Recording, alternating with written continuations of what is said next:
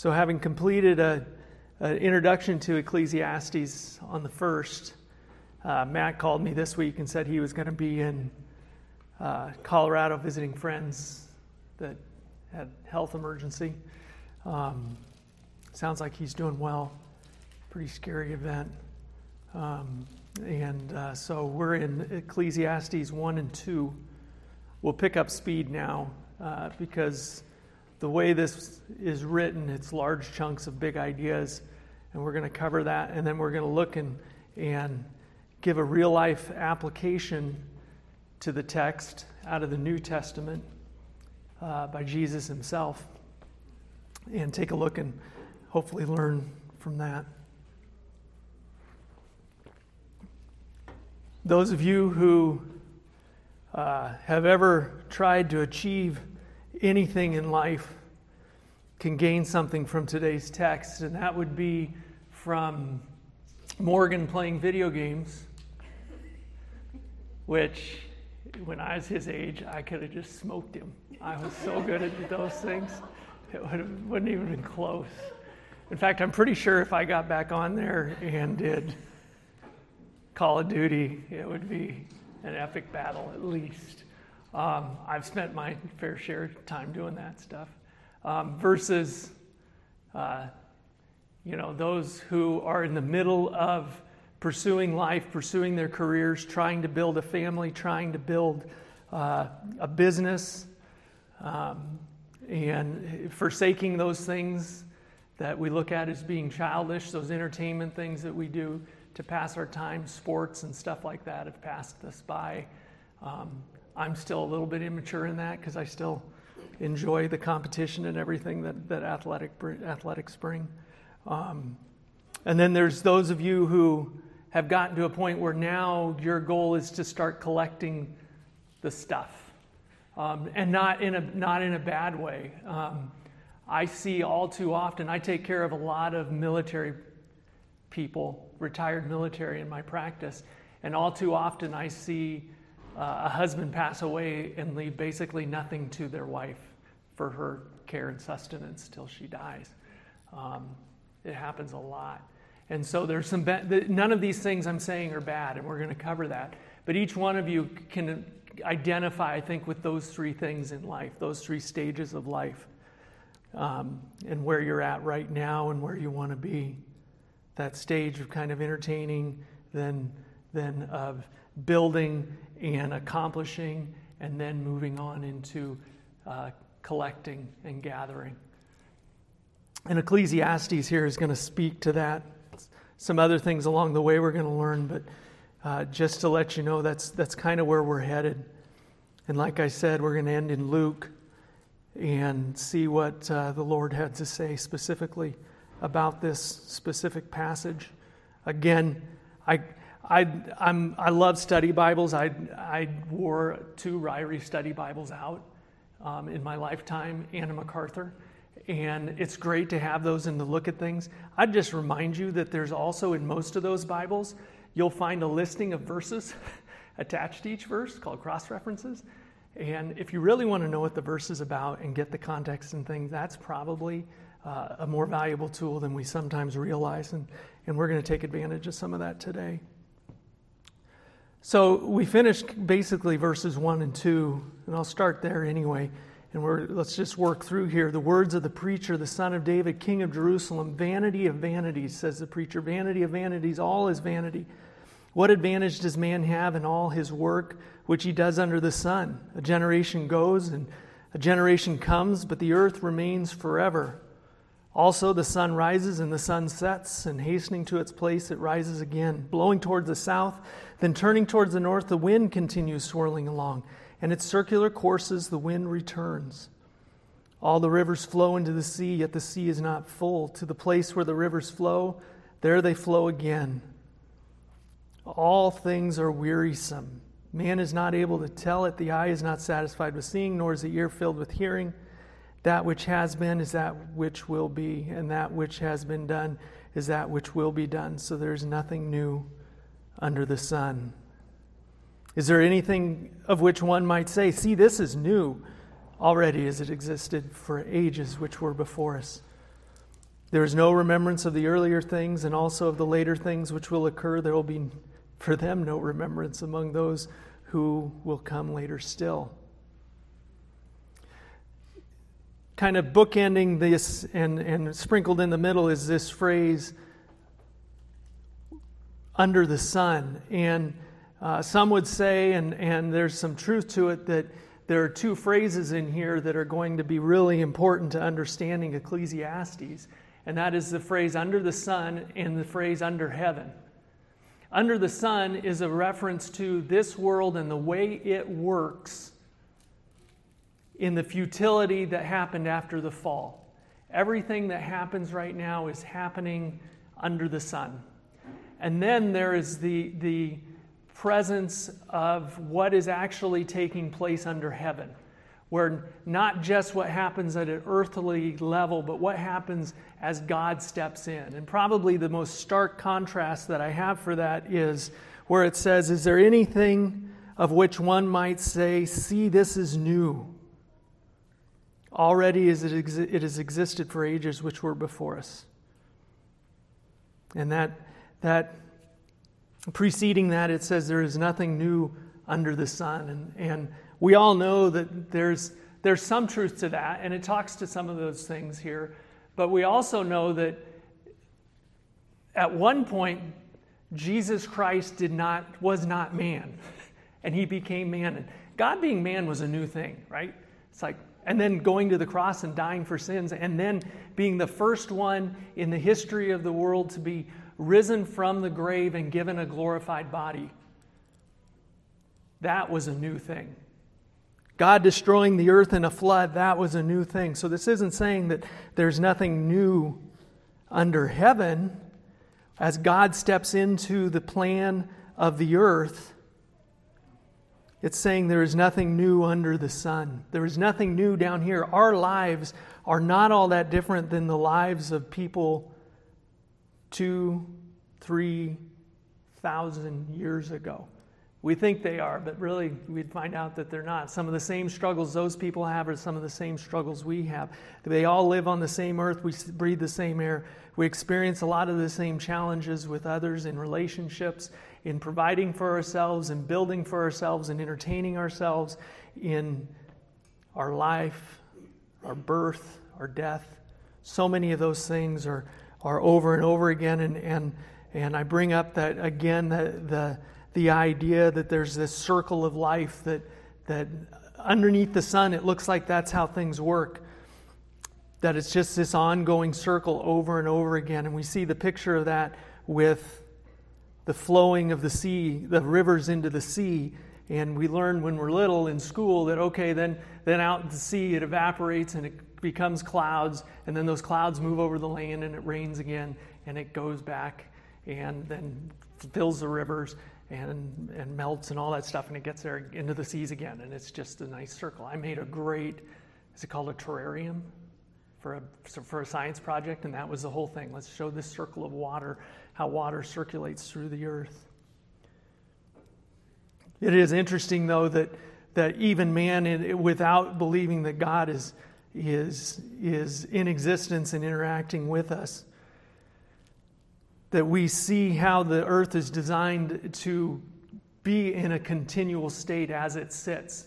People worry about the solar ice caps melting and, and that it's going to flood all of our major cities. Well, I just challenge you to take a big chunk of ice and put it into a glass and of water and watch the ice melt over the next 24 hours and see if the water in the glass is any higher than it was when you started. And guess what? It won't be.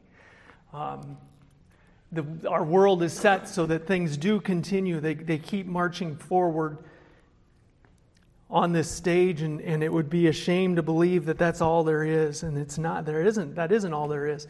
For something happens under heaven where God steps in. All things are wearisome. Man is not able to tell it. I'll pick on Mo again. Mo, is there, yeah, put your phone down. Is there, are there video games you don't play anymore that you beat? Are there video games you don't play anymore? Did they become wearisome? They're just like, I've done this how many times? I think I'm good. Yeah, absolutely. There are. There's so much in this world that we do, and, and, and we pick on Mo, but each one of you knows there's things in your heart that you've turned to to be to find enjoyment in and fulfillment in or even just amusement in and eventually it loses its luster and it's gone and it's it's a view that that uh, we have that the secular world has it's not just us that thinks that I, I joke with people, but I think there, there's certainly some truth in it. I think Metallica, the, the group, has some pretty good theology sometimes. They have some pretty good insight, to be honest. I wish I may, wish I might have this wish I wish tonight. But are you satisfied? Dig for gold, dig for fame. You dig to make your name. Are you pacified? All the wants you waste, all the things you've chased. It all crashes down and you break your crown and you point your finger, but there's no one around. Just one thing, just to play the king. But the castle's crumbled and you're left with just a name. Where's your crown, King Nothing? Where's your crown? And it goes on and it talks about what we're talking about here the fact that you chase everything in life and you try and gather it around you, and pretty soon you realize that all of it was just a dream. None of it was any value. Just to show that nothing has changed, this was written like in the 80s. And then in, in Shakespeare's time, if we shadows have offended, think but this and all is mended. That you have but slumbered here, and all these visions that appear are nothing more than a dream. Even that idea was there back in Shakespeare's time. We look at Patton and the, the, the way that Patton believed you led men, and, and as a leader, the way you stepped into their lives and controlled them, and he was brutal to his own men for fear of their deaths and fear that he would lose and understood the challenges. You go back to Shakespeare again and read Henry V, and you're going to find the same thing. The same ideas are there. He wasn't bringing any, forth anything new for us. His ideas were hundreds of years old at least, more likely thousands.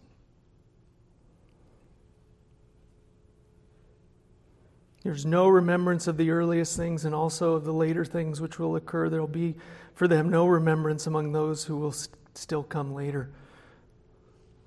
So much of the political things that we entertain ourselves with now you have to understand that 20, 30, 40 years ago, the exact same things were happening. It just wasn't, we weren't able to have access to it because of social media. Now it's amplified even more, but the struggles that took place in the 80s between Republicans and Democrats are not all that different between what happens now between the two parties and how things work. Verse 12 I, the preacher, have been king over Israel in Jerusalem. And, and I set my mind to seek and explore by wisdom concerning all that has been done under heaven. Then an interesting comment here it is a grievous task which God has given to the sons of men to be afflicted with. What's a grievous task? I think it's this task that he set for himself. He wants to look and see why is it that everything works the way it does? Why does it seem like there's so much futility? And coming with that will be great grief. He'll touch on that in verse 18 as well. I've seen all the works which have been done under the sun, and behold, all is vanity and striving after wind. What is crooked cannot be straightened, and what is lacking cannot be counted.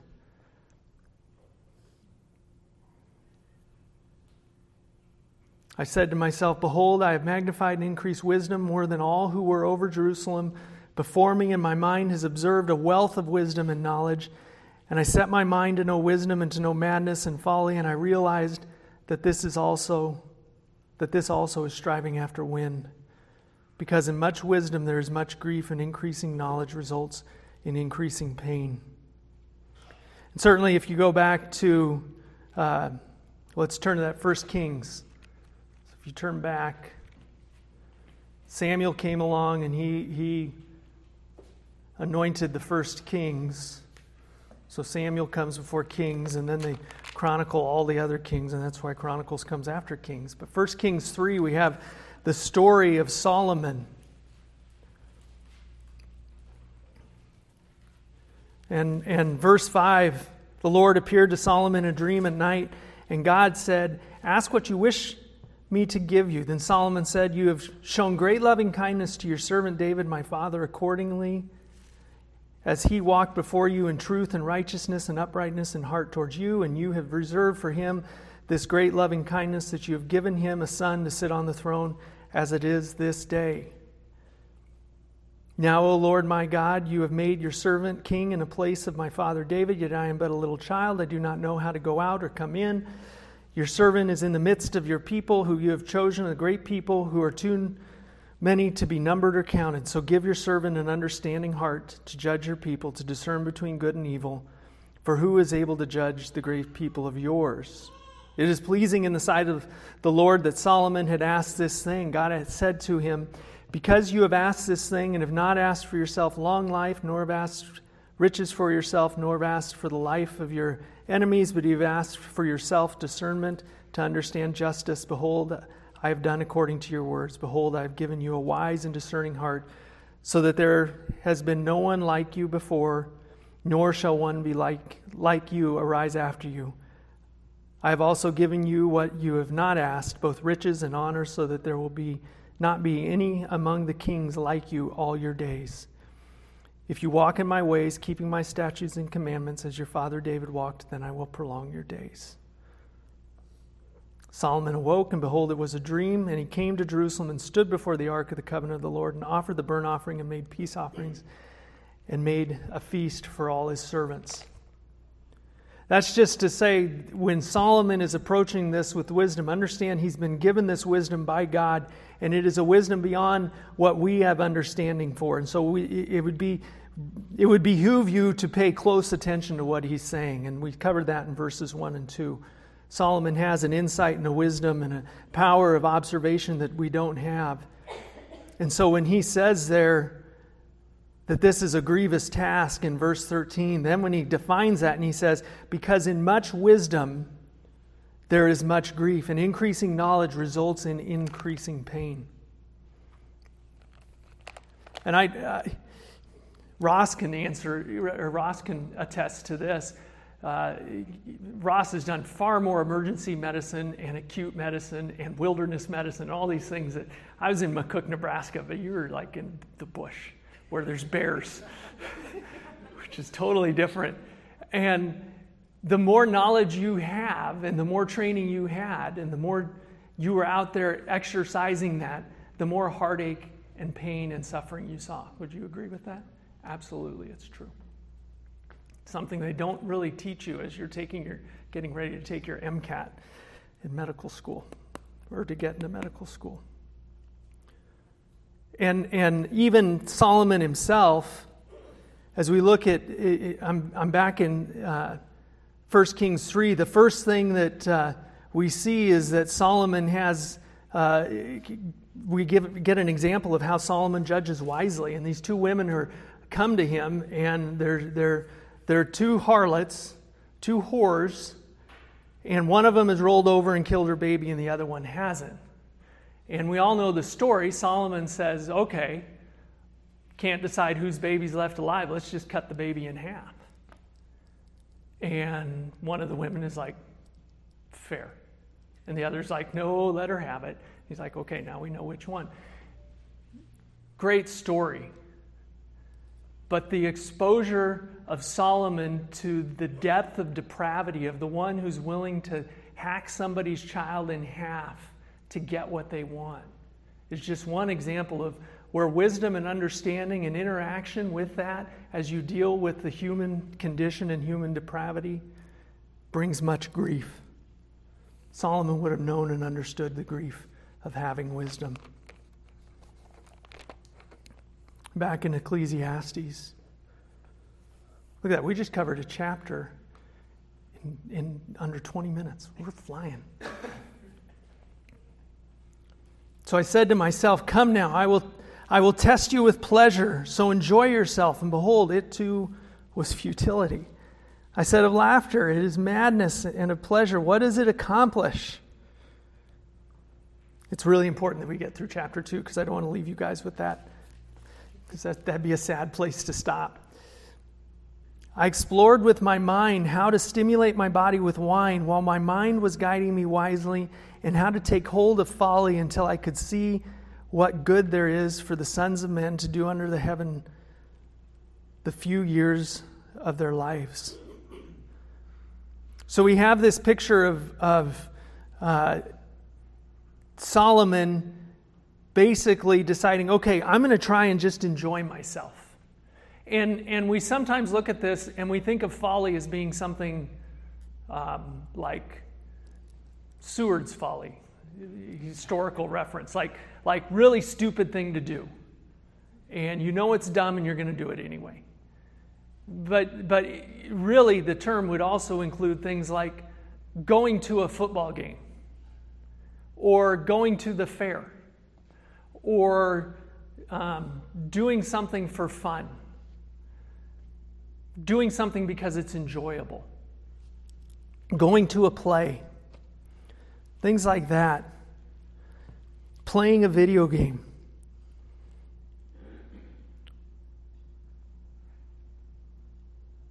And so he's doing all these things, and, and I think this we're going to basically walk through how most of us view life. When we're younger, we see these things as okay, how can I enjoy myself? Not, not how can I sin in this way, but more how can I entertain myself with the time that I have today? And he, he goes under he goes into that and he sees that, hey, this is it doesn't accomplish anything.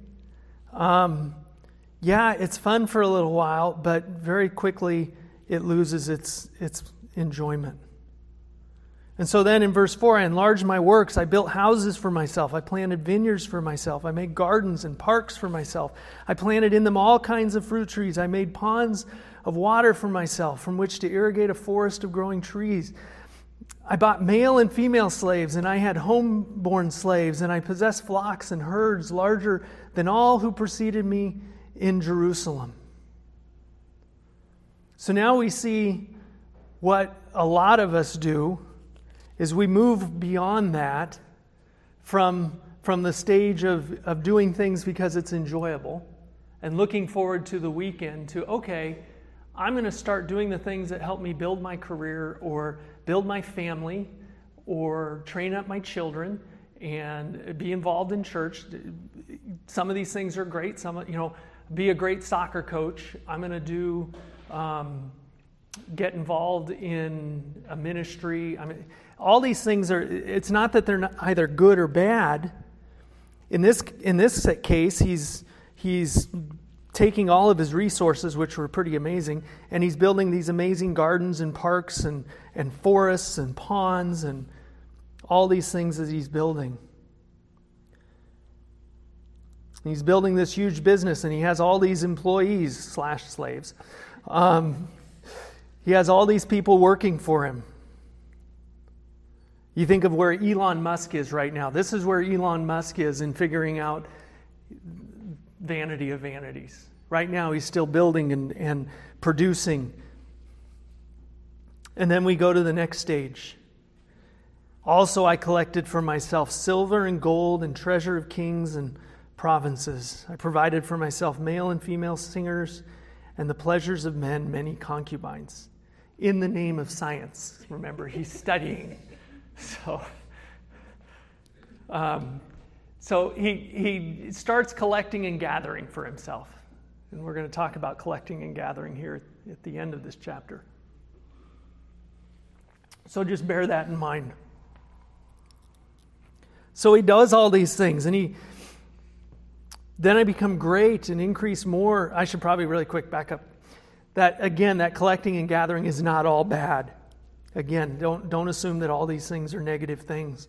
Um, the idea of being sure you can provide for yourself and your loved ones so that they don't become a burden and you don't become a burden is a good thing. Then I became great and increased more than all who preceded me in Jerusalem. My wisdom also stood by me. This whole time, he's doing these activities in his mind, looking to see what value there is. Is there anything to satisfy?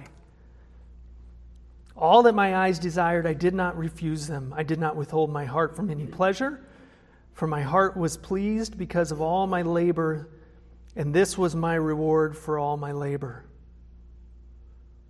So his reward for his hard work was that he was pleased with himself. And we'll come back and touch on that as well. Thus I considered all my activities which my hands had done, and the labor which I had exerted, and behold, all was vanity and striving after wind, and there was no profit under the sun. Now he does he does say that there is there is something even beyond labor that has a value to you. You can be proud of, or you can, you can be uh, impressed with, and those sound like terrible words, but and on the surface they can be, but you can be pleased with yourself when you've done good. Who isn't? Who doesn't um, go and do a race and do better than they expected and are not happy with themselves for having done it. That's, that's, how we, that's how we're built. That's how we're wired. And there's, there's not necessarily anything wrong with that. I know in raising my boys, uh, tried to impress on them that hard work is its own reward. Yeah, it's hard, and you may get, it may not be worth it to you just because of what was produced, but there's something inside you that, that should take uh, pleasure in the fact that you've done this thing. But honestly, and I have to say so humbly, all of that was even striving after the wind, and there was no profit under the sun. And he's going to get into why that is.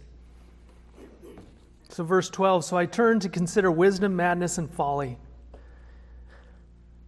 For what will the man do who will come after the king except what has already been done? And I saw that wisdom excels folly as light excels darkness. So he recognizes that being wise is better than just being frivolous. Foolish is probably a little bit of a strong word there. But he brings in this idea that this will all come to an end. He says, What will a man do who will come after the king except what has already been done? You know, we touched on that in 1 Kings 3 there. The, the, the notion is, is that David is done, and now here comes Solomon, and Solomon recognizes that this is a big deal, that God has taken what David has built and now handed it to his son to build upon that. That's not necessarily a normal thing on how things work in this world. So, what, what will what will the man do who will come after the king except what has already been done? In all that Solomon accomplished, whether it's with his slaves, with his concubines, with building his gardens and everything, and entertaining himself, there will come better and bigger and more than what he himself has even done. But he understands that wisdom is better than folly, just as light excels darkness. The wise man's eyes are in his head, but the fool walks in darkness. In spite of that, in spite of the fact that wisdom excels folly and light excels darkness, and being wise is better than being a fool, one fate befalls them both. There's this thing in the back of his mind that says, you know what? Even doing all of these things, I understand that I will die and leave this to somebody else. And I said to myself, As is the fate of the fool, it will also befall me. Why then do have I been extremely wise? So I said to myself, This too is vanity. For there is no lasting remembrance of the wise man as with the fool, inasmuch as in the coming days all will be forgotten, and how the wise man and the fool alike die. So I hated life, for the work which had been done under the sun was grievous to me, because everything is futility and striving after the wind. Now, if you're like me, you're like, well, you know what, Solomon? We did remember you. I don't know who the fool was in your, in your chamber that would come in and, and dance and juggle and stuff. We don't remember him, we remember you. This is talking about generalities. But the idea here is that even if you live a really wise, good, godly life, somebody could live a very foolish life. One, they could outlive you. And two, a hundred years from now, there's a really good chance no one's going to remember either one of you. And that's the point he's making. And we can all see that. We all know that's true. So, what's the point? Again, we're looking at this under the sun. So I hated life, for the work which had been done under the sun was grievous to me, because everything is futility and striving after wind. Thus I hated all the fruit of my labor for which I had labored under the sun, for I must leave it to the man who will come after me. Those of you who are setting up inheritances for your children, you may want to listen. And who knows whether he will be a wise man or a fool, yet he will have control over all the fruit of my labor for which I have labored by acting wisely under the sun. This too is vanity. Therefore, I completely despaired of all the fruit of my labor for which I had labored under the sun. Now, before we uh, pass this on as just his observation, we should probably remember what happened with Solomon's kingdom. Does anyone know the name of Solomon's son? Yeah. So, King Rehoboam. 1 Kings 12.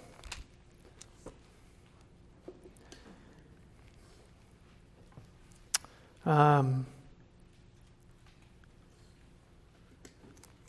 so Rehoboam in this uh, consults with the elders of after Solomon has died, all the elders who had served his father Solomon in verse 6 while he was still alive, saying, How do you counsel me to answer this people? And the people are, uh, are, are telling him that the, everything your father did to build all this stuff that we just read about was way too much work. You've got to go easy on us now. We've done this for a generation. Uh, allow us some rest. And he consults with the elders, and they spoke to him, saying, if you will be a servant to this people today and will serve them and grant them their petition and speak good words to them, then they will be your servants forever. But he forsook the counsel of the elders, which he had, they had given him, and consulted with the young men who grew up with him and served him.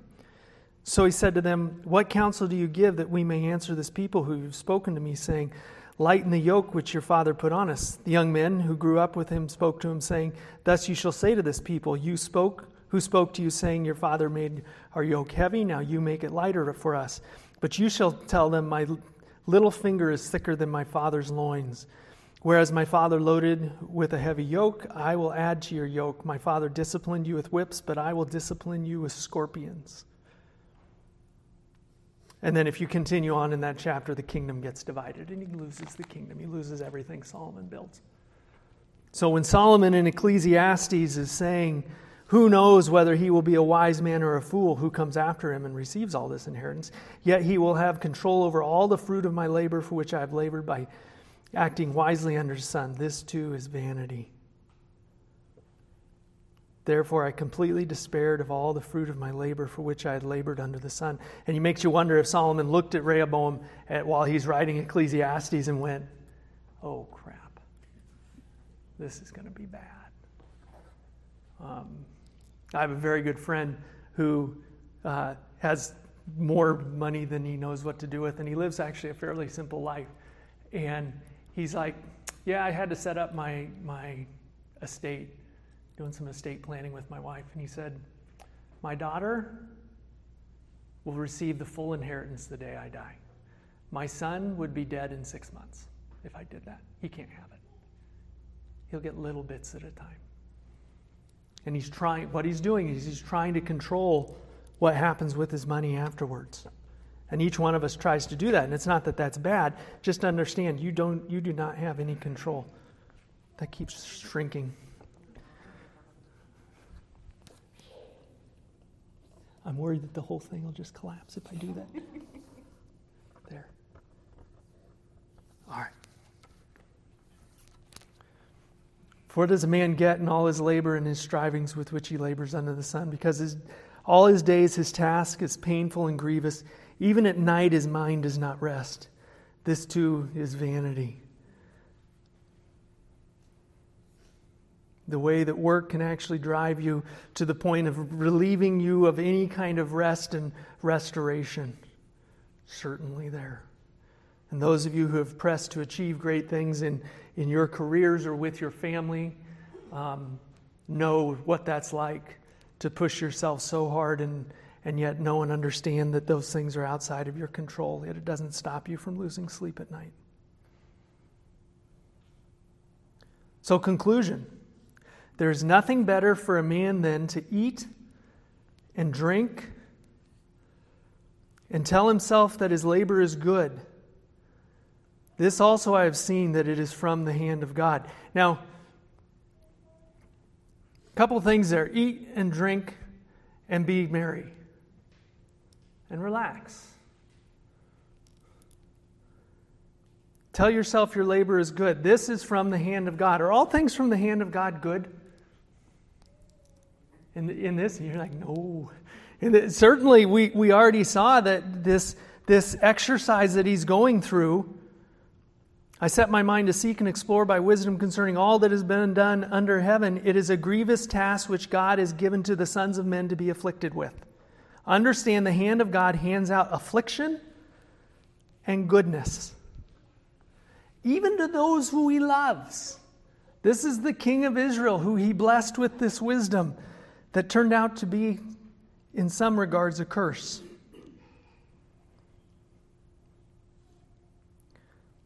There's nothing better for a man than to eat and drink and tell himself that his labor is good. This also I've seen that is from the hand of God.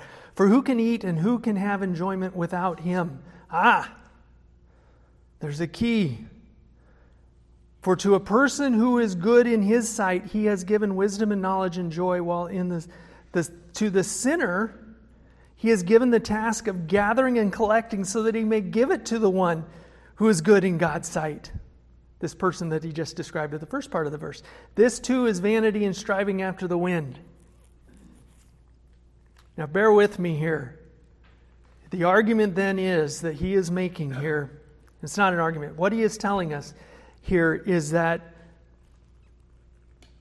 this idea that you eat and drink and enjoy the fruit of your labor is from the hand of God.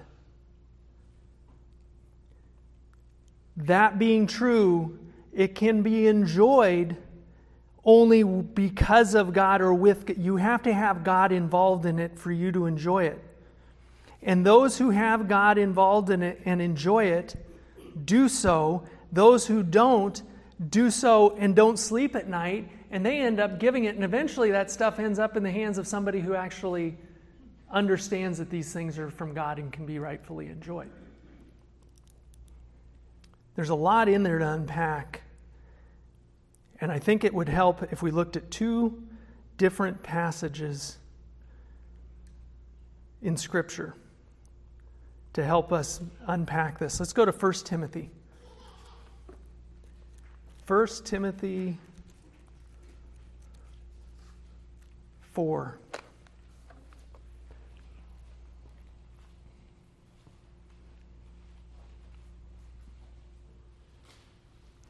4 1. But the Spirit explicitly says that in latter times some will fall away from faith, paying attention to deceitful spirits and doctrines of demons. So I just read that just so you know. What's about to follow next is doctrines of demons. By the way, demons are real, um, and they're around today. By means of hypocrisy of liars, seared by their own conscience as with the branding iron. So that's the men who are teaching this. Men who forbid marriage and advocate abstaining from foods which God has created to be gratefully shared in by those who believe and know truth. For everything created by God is good, and nothing is to be rejected if it is received with gratitude, for it is sanctified by means of the Word of God and prayer. If you truly are thankful to God and it is something that is true, something that is good, something that is, is real, that you can give God thanks for and appreciate, by all means enjoy it. So, how is it that back in, in Ecclesiastes when it says that person who is good in his sight, he has given wisdom and knowledge and joy, while the sinners he has given the task of gathering and collecting so that he may give to the one who is good in God's sight. That all is good. It is, it is possible to eat and drink and enjoy those things.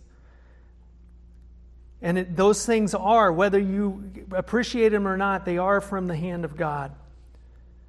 And if you want to enjoy those things, you enjoy those things with this in mind that you're thankful for God who gave them. Now, good luck being thankful for a sinful thing that you should not be pursuing. You can't do it. Good luck telling God, hey, thanks for giving me a mistress. Thanks for letting me get drunk every weekend. Those are the extremes. But clearly, First Timothy is saying that no, it needs to be those things that you can that are sanctified by the word of God, which is truth. Is it truly a good thing? And prayer. Is it something that God has created for us to enjoy? Specifically, they're looking at, at marriage and food, but I think you can branch it out to the other things we get to enjoy in this life and not be too far off. So, Solomon is not teaching self flagellation. You don't just beat yourself up in this life and don't enjoy anything. Quite the, quite the opposite. First Timothy makes it clear that's not what he's teaching. You can have things and enjoy things. But you do so in the context of who God is and that he gave them to you. And, and to close, let's look at Luke. Luke 12. Not Luke Figgy. Let's don't all look at Luke. Luke 12.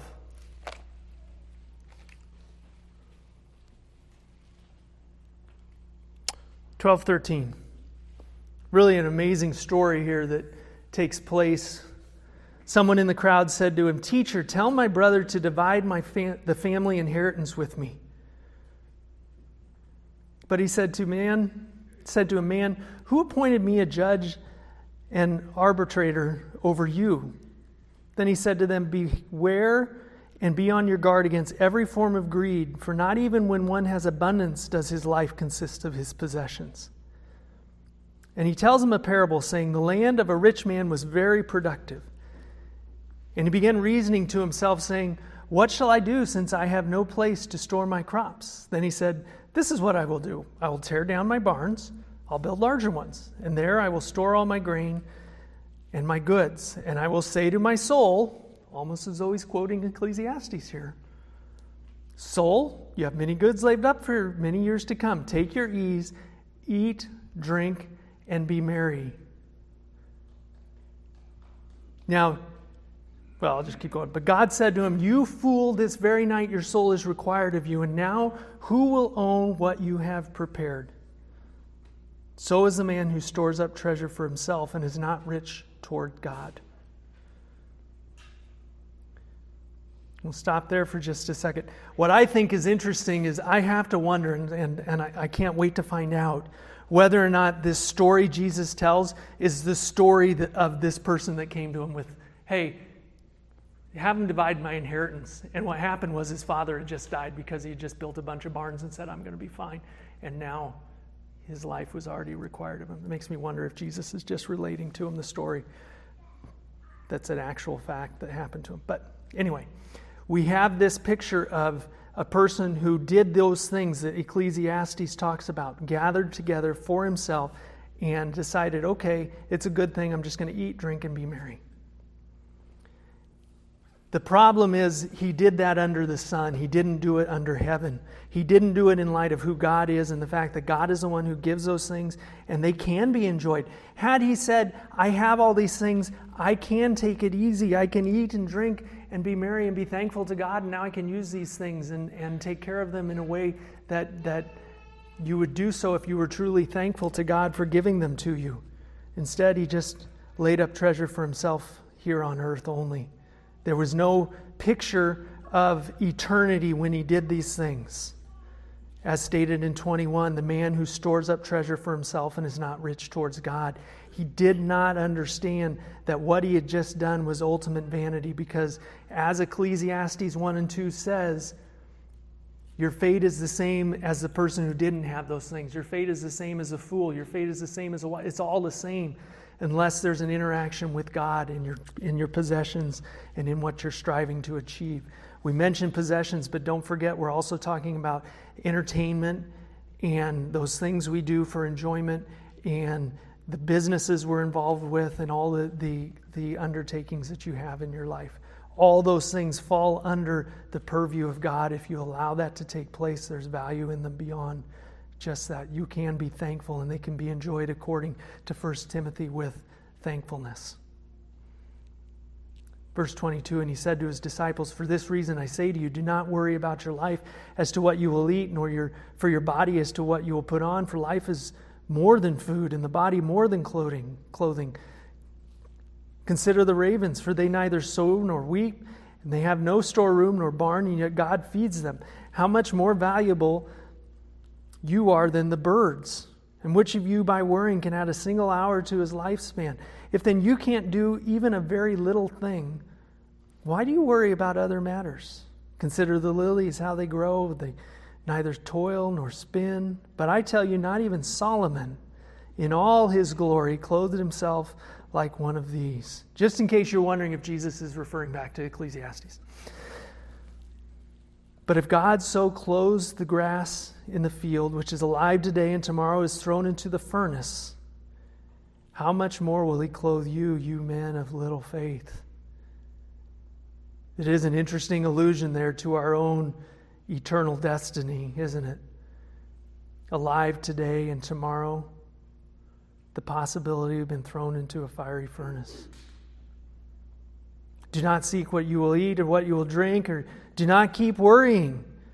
For all these things the nations of the world eagerly seek, but your Father knows you need these things. Seek his kingdom, and all and, and these things will be added to you. Do not be afraid, little flock, for your Father has chosen gladly to give you the kingdom. There's this idea then that of all the material in this world, if you pursue any of these things outside of the enjoyment of God, outside of the thankfulness you have to God for His provision, then you're going to wind up empty. You'll be the king nothing that Metallica sings of and that they've experienced. They sing of their own lives, they sing of their own truth. But if you can do it with God and, and pursue those things, What's interesting is what will happen is those things will become less and less valuable to you, and you'll hold on to them less, and you'll just go, "Yeah, neat, I get them, and I can enjoy them, and this is this is great." But this isn't it. This isn't the end. This isn't why I'm here. This isn't what I'm pursuing at all. What I'm pursuing is eternity. I know and understand that I will die someday, and these things will be given to someone else, and who knows what's going to happen to them. What's more important to me is that I'm living and understanding and investing in eternity. If you do not have that, if you do not have that idea that everything you have needs to be in light of all eternity, you will live a life that ends in great disappointment. You live long enough, you'll see it. And it will be a terrible day. It'll be like the, the, the foolish man that builds his house on the sand, and it, a storm will come and it'll all wash away. It's just amazing that the creator of the universe was teaching this lesson to these men. He was the arbitrator, he was the judge, interestingly enough. When he asked the man, Who appointed me a judge or arbitrator over you? It's like, Well, God Almighty did. And then he goes on and he teaches him. And you just pray that the man realized that the kingdom of, of, of all the universe under heaven was in front of him. And then we think, how is it that we ourselves get to enjoy these things? The only way you enjoy the things and truly enjoy them and can truly be thankful to them is if you understand that all of this is folly without Jesus Christ, without what He's done for you on the cross for your sins to allow you the access to enjoying this creation, this wonderful creation that God has given, then it's just folly. It's worthless. It's entertainment for a time, and then it'll be gone.